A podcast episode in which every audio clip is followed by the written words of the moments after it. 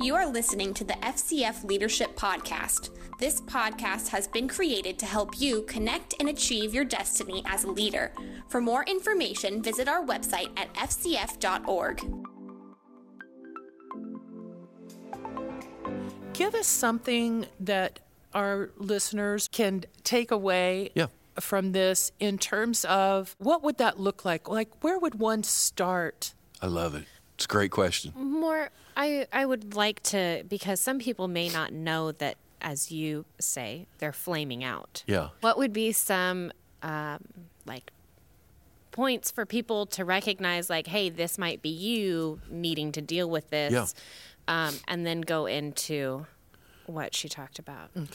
I think uh, I think an answer to that, Whitney, is learning to be self-aware. So the very first thing is you got to be attuned. Mm-hmm. You got to develop that, and a lot of people have never developed it. Right. And particularly men. And the reason is because we live in a society where this is what the professionals call it. It's toxic masculinity. Yes. And toxic masculinity is is you're not allowed to feel. Right. You're not allowed to have emotion. You're not allowed to hurt. Be a You're not- man. Yeah, be a man. Buck it up. it up. Be uh, be be strong. And uh, and so we're taught as males to repress what we feel. So. Whether you are a man or somebody who is a very emotionally given female, this is the first thing is become attuned to what you're feeling. Mm. So there are things like what what am I experiencing in a given situation? What in that last conversation when I left it, I felt differently. Why did I feel differently? So you're just tuning into the fact I felt different. I felt sad. I felt alienated. I felt I wasn't heard. I felt attacked. I felt, uh, for some reason, their personality made me feel unsafe. Or something much worse, whenever I'm with them, I always leave feeling like a chunk of who I am is gone. I feel like a part of my soul has been ripped out of me. Well, we're just becoming attuned. Another thing you can do is become attuned to your physical body. You know, do you find your heart beating faster?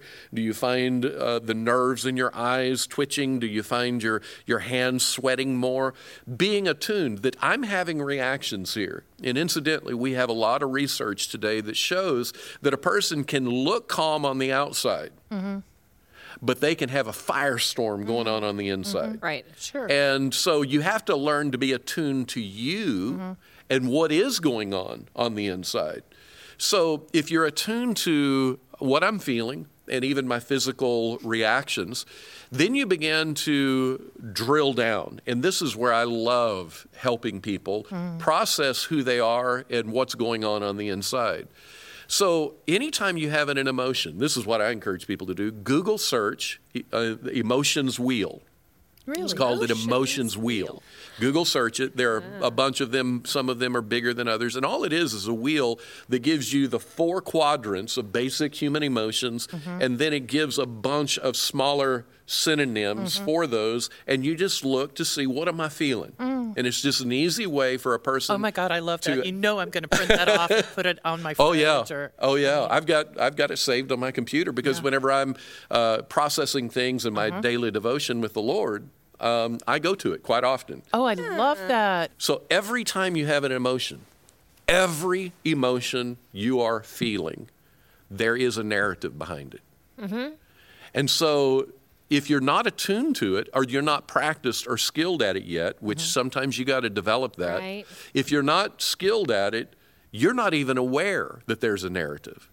You're not even, and sometimes even when you're skilled, you got to work at finding out what is the narrative behind this emotion. Hmm. So, as So an is it that, let me just ask this Yeah. quickly. Is it just that people don't understand the value of really pressing in and taking the time to make these type of assessments Yes. in themselves? Yes. Yes, Okay. because they don't understand that that assessment is going to ultimately drill all the way down to the root of oh, bitterness. Wow. Mm-hmm. And once we can get down to the root of bitterness, this is where we go with it. Once you get down to the root of bitterness, you can get the f- lowest level of lie. Where is the lowest level lie? Or what is the thing that's driving all of this? Mm-hmm. Because this is how you do it. This is the emotion, this is the narrative. So once I get the narrative of the emotion, then I ask, what does that mean? Mm. And I get the narrative behind the narrative. Then I ask, what does that mean? I get the narrative under that. Mm-hmm. Then I get down, get down, get down, get down. And there is a, a base level, organic, elementary fear that is at the very bottom of it. Mm-hmm. And then you ask yourself, why do I believe this about me? And just, this is amazing, just identifying the emotion and just identifying a few of those narratives, even getting down to the very bottom of that fear, Right? your brain is already beginning the reproce, uh, the reprocessing. So Wow. you're either going to repress or reprocess. You get to decide. You're going to repress amazing. or reprocess. So when you get down to the fear, Well, okay, so Yeah. is that why most people tend to repress because that fear is so real? It's yes, and they don't really know if they can face it and and, And really uh, deal survive. with it. Yeah, Oh, that breaks my heart. I know, I know. So I mean, like, really breaks Yeah. my heart. So when you get down to the fear, and it can be you know something as as the base level is often things like um, I'm afraid I am not enough, and if I'm not enough, then this next narrative tells me that I'm going to be found out. And if I'm found out, the next narrative is that I won't be included and everybody will know I'm the fraud that I am. And so when somebody saw me, but they didn't say hi and they rejected me in that moment, um, it actually put me into a tailspin of fear and depression. And all of that was tied to I don't think I'm enough. And so then I have to ask myself the question Why? Uh, why do I not think I'm enough? Wh- what is that? Now, And- that takes you on a whole deeper whole different path. whole different deal and that's where you start pulling the hippocampus files out Mm-hmm. and you're looking at them and you're reprocessing them and this is where devotions come alive because in your devotional time you invite jesus into the moment so you begin to ask yourself where did the memories and i'm taking you in a sh- you know i'm i'm i'm, I'm sharing uh, a bigger set of items in a short order. But ultimately, you get down to where where were the traumas in my life that I first began to believe this about me? Yeah. When did I first start believing I wasn't enough? I was just going to ask does it have to do with age? Are the deepest ones usually the things that happened at a younger age? a lot of them do. Or does it even matter? Is it just like any large trauma? Well, actually, there's a lot there. So um, we inherit. We need to know this. We inherit the genetics, uh, brain structure of our parents. So if a parent is developed in their brain neural pathways to anxiety, um, the very first predisposition is, is our brain is already wired for anxiety. Right.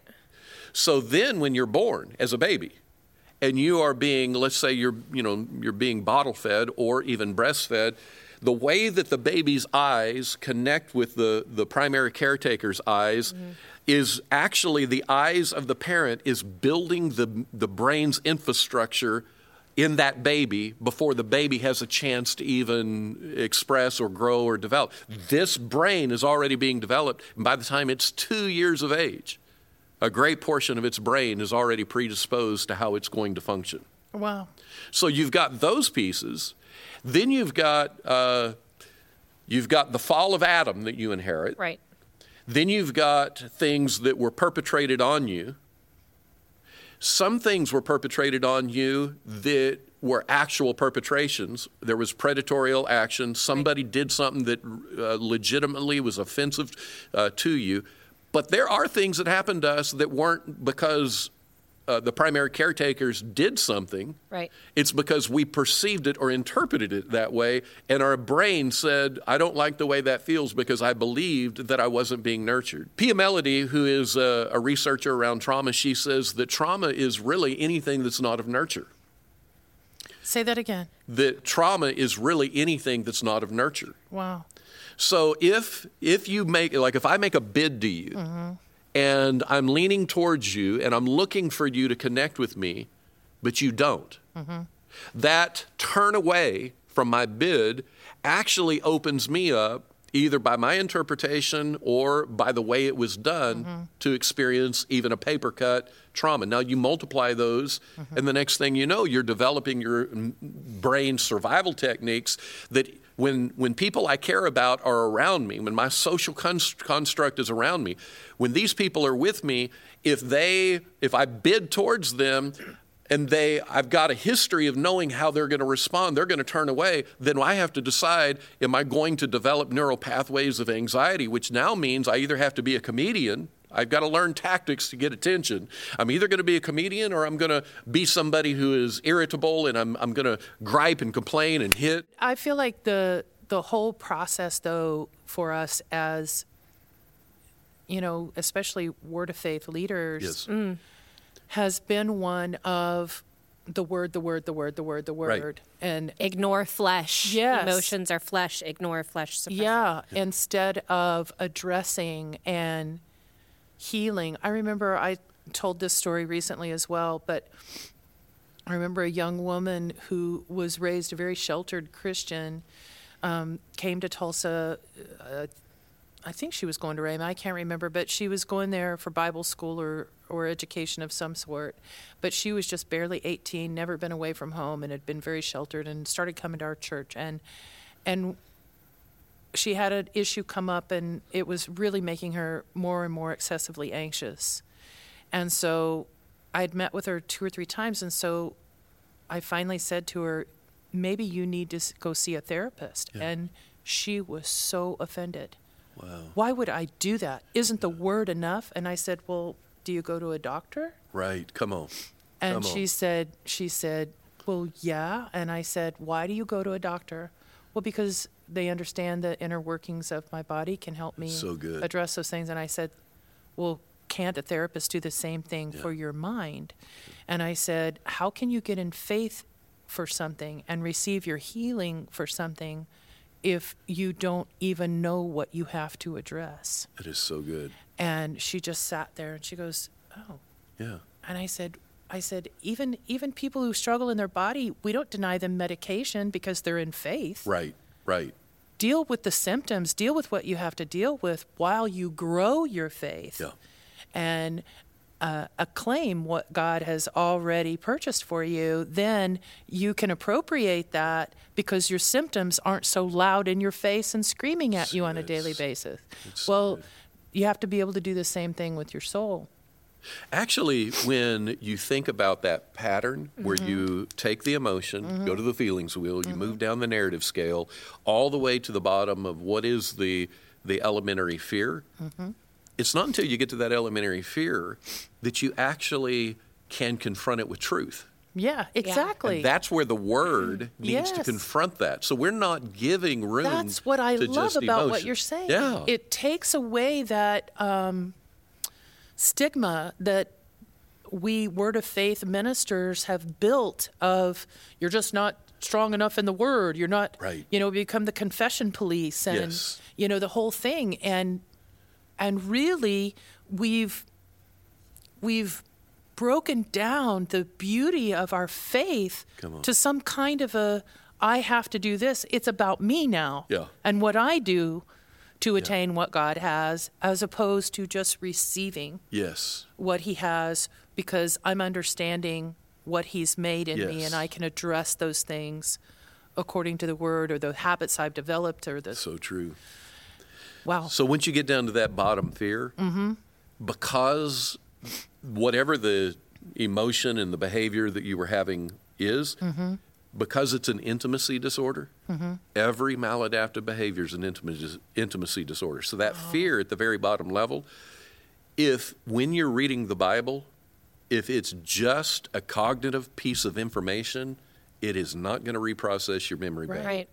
You have to feel the intimacy of God's word to your gosh, own I heart. love that And so you have to grab the people in your community and bring them close. And they, when you involve them in that fear, your brain is able to reprocess it at a much uh, faster exponential rate because of the intimacy that your brain is now firing with, where it used to fire with fear, now it's firing with love. Wow. That is so awesome. Okay, this may not have anything to do with what we're talking about, but we just were talking about this when we got out of the car. And that was the impact music has Yes. on your soul. Yes. Because it takes you to memories or something that brought you joy or some melancholy or something. Well, interestingly enough, when we talk about uh, things like music, any uh, spiritual discipline, whether it's uh, prayer, uh, fasting, uh, getting into you know centering moments where you are just focusing on the Lord, whether you are raising your hands, dancing, um, we'd go to any of the spiritual discipline expressions. All of them are to be uh, access a- access points to intimacy. They, when they are done with intimacy as the goal, they have a unique capacity to rewire the brain. Wow. So, meditating, reading your Bible, prayer, worship, all of that is the goal of having an authentic emotional presence while you're doing them so that they would be the exercises that reprocess your brain. Yeah. That's so great. Yeah, I mean, I've never been the one to jump or run or whatever, Mm-hmm. but I, for me, like when the presence of God hit, I am just still. Like that is that is more me. Yeah. And there have been times where you know you feel that, oh, everybody's running. Maybe I should run, but now I'm to the point where it's like, good for you. Well, the I'm thing right now. Yeah, yeah, and I think in in public environments, you've got to you've got to know you. That goes Right. back to attunement. But when you know, I look at uh, there was a video out after Tim Tebow had lost a football game at the University of Florida, and the next game he's telling them in the locker room, "This is what's going to happen," and he is, you know, he's screaming, he's he's got them so hyped up. Well, you understand when you do that, you're jumping up and down. You are you're uh, you're declaring things with a conviction. Yeah. There is no way, and so let me say this: you never feel an emotion. Never do you ever feel an emotion without neurochemicals firing it off in your brain. Right. So when you see Tim Tebow doing that, what's happening is all these chemicals are rolling around his mm-hmm. brain, and he triggered them to happen. Mm-hmm. So when you think about like dancing, like mm-hmm. Smith Wigglesworth, every morning before the first Right. thing he'd do, he'd dance by his bed. Why did he do that? Well, he learned how to do that where it wasn't performance. Right. Apparently, he did that because it was regenerative to him. There was an intimacy connection between him and God. Well, in you know, when you lift your hands, we do know there is a book called How God Changes the Brain, written by Andrew Newberg from the University of Pennsylvania. He wrote, and they did, he's not even a Christian, and they wrote these uh, things around spiritual disciplines. When you raise your hands, your brain's releasing neurochemicals. And so there isn't anything God is asking of us in our worship to Him that doesn't have a component to the res- restoration or the restorative process of, of our souls. That he designed. Yeah, so this is this is an area that people are disputing mm-hmm. today in the Word of Faith circles, mm-hmm. and that is: Are you allowed to believe that you are broken? Mm. So here's here's what I'm I'm I'm I'm on a journey of questioning that I would hope that the listeners could lean in on, mm-hmm. and that's the idea that we are growing. Mm-hmm. Yeah. And this idea of transformation mm-hmm. is not a miracle one off Right. it is an entire life. That if we're growing, what are we growing from? Mm. And if we are being made perfect, if, if, you know, certainly our spirit is perfect, we're born again, we're a new creature, there's nothing broken or messed up in our spirit. Hmm. But if you and I are doing things that are triggered from these roots of bitterness, which we are, even if people don't want to call it that. Mm-hmm. Some of the most dysfunctional people I know know God pretty good. Uh-huh. It's true. So, so if if they I'm are one of 'em. if- I was hello. say yours too. Well, see, well, see. Let's let's take that. Right. If that's true, and we sat here and as we were walking through the model, and you guys Mm-hmm. were seeing things about yourself, then that would mean that there are things that are in me that are still in process Right. towards growth, transformation, Right. and recovery. That's right. So the question is, is do I believe my brokenness is my eternal condition? Or do I believe that the grace of God is leading me and that I'm growing? So here's an example. When Jesus ministers to the madman of Gadara, he casts the legion out of him. Uh-huh. The Bible says that he sat in his right mind. That is a profound thing because there had to be massive trauma in that dude Right. for him to be cutting himself and running Right, around naked and all that he was doing. There had to have been uh, such a, a, a miracle on his brain that took place. Right. So the question is do we really believe that from that day forward, that guy never, Never had any issues in any area of his life? He was just a perfect human? Perfect as in flawless? And if he's not, then is he broken? So we've got to define our terms. What Right. is that? Right. And so for me, I, I personally don't have a problem. And I know some of my colleagues and great friends would disagree with this. And that's, that's great. I, I love conversation. But I don't have a problem saying that I, I'm living and executing through my brokenness. And I'm moving from faith to faith and glory to glory. I'm growing. Right. So, as an example, one of my uh, my supervisor in my certification program is a guy named Dr. Ted Roberts. Ted is a spiritual son of Jack Hayford. Ted was in his uh, late uh, or mid 70s when he was my supervisor. He was a Vietnam fighter pilot, and uh, he was a Foursquare pastor. So, all of that. Now, the International Institute of Trauma and Addiction Professionals, for which he was my supervisor, it is not a Christian organization. It's a secular organization. But he happened to have gone through it, and then, then I did too. Well, he goes to a weekend of therapy where he is reprocessing uh, memories with truth. And he has some extraordinary times. So I have a meeting with him right after he went on a weekend, and I'm asking him about his weekend. And I said to him, I said, um, so, Dr. Roberts, you've been doing this for like 20 years uh, or longer. I said, you know, is there ever a time that the traumas that you're processing that they are completely and absolutely forever processed out, 100%? And he said, well, I think that's a bad question. And I said, well, what would be a good question? and he said, I think the question is, is what is the goal of a Christian? And he said, Would it be until Christ be formed in you? Until you are like Christ? And I said, Yeah, that would be true. He said, Well, do you ever get there? And I said, Well, not on this side of eternity. Right. And he said, So you're going from faith to faith and glory to glory. And that, for me, that resonates with me. Yes. So I do believe that I can, I can, uh, I can admit to my brokenness as long as I don't embrace that this is my final condition, Right. Or that I can't grow. Right. What I'm doing is celebrating the grace of God that what I am today is not what I'm going to be tomorrow. Thank you. And I think that's probably what frightens most word of faith believers or leaders is this concept of if if I admit to my brokenness, I'm not giving place to that. Yeah. But actually it's not saying I'm staying here. Yes. It's saying I recognize this and I'm moving forward. Yes. yes. I love that. Yeah.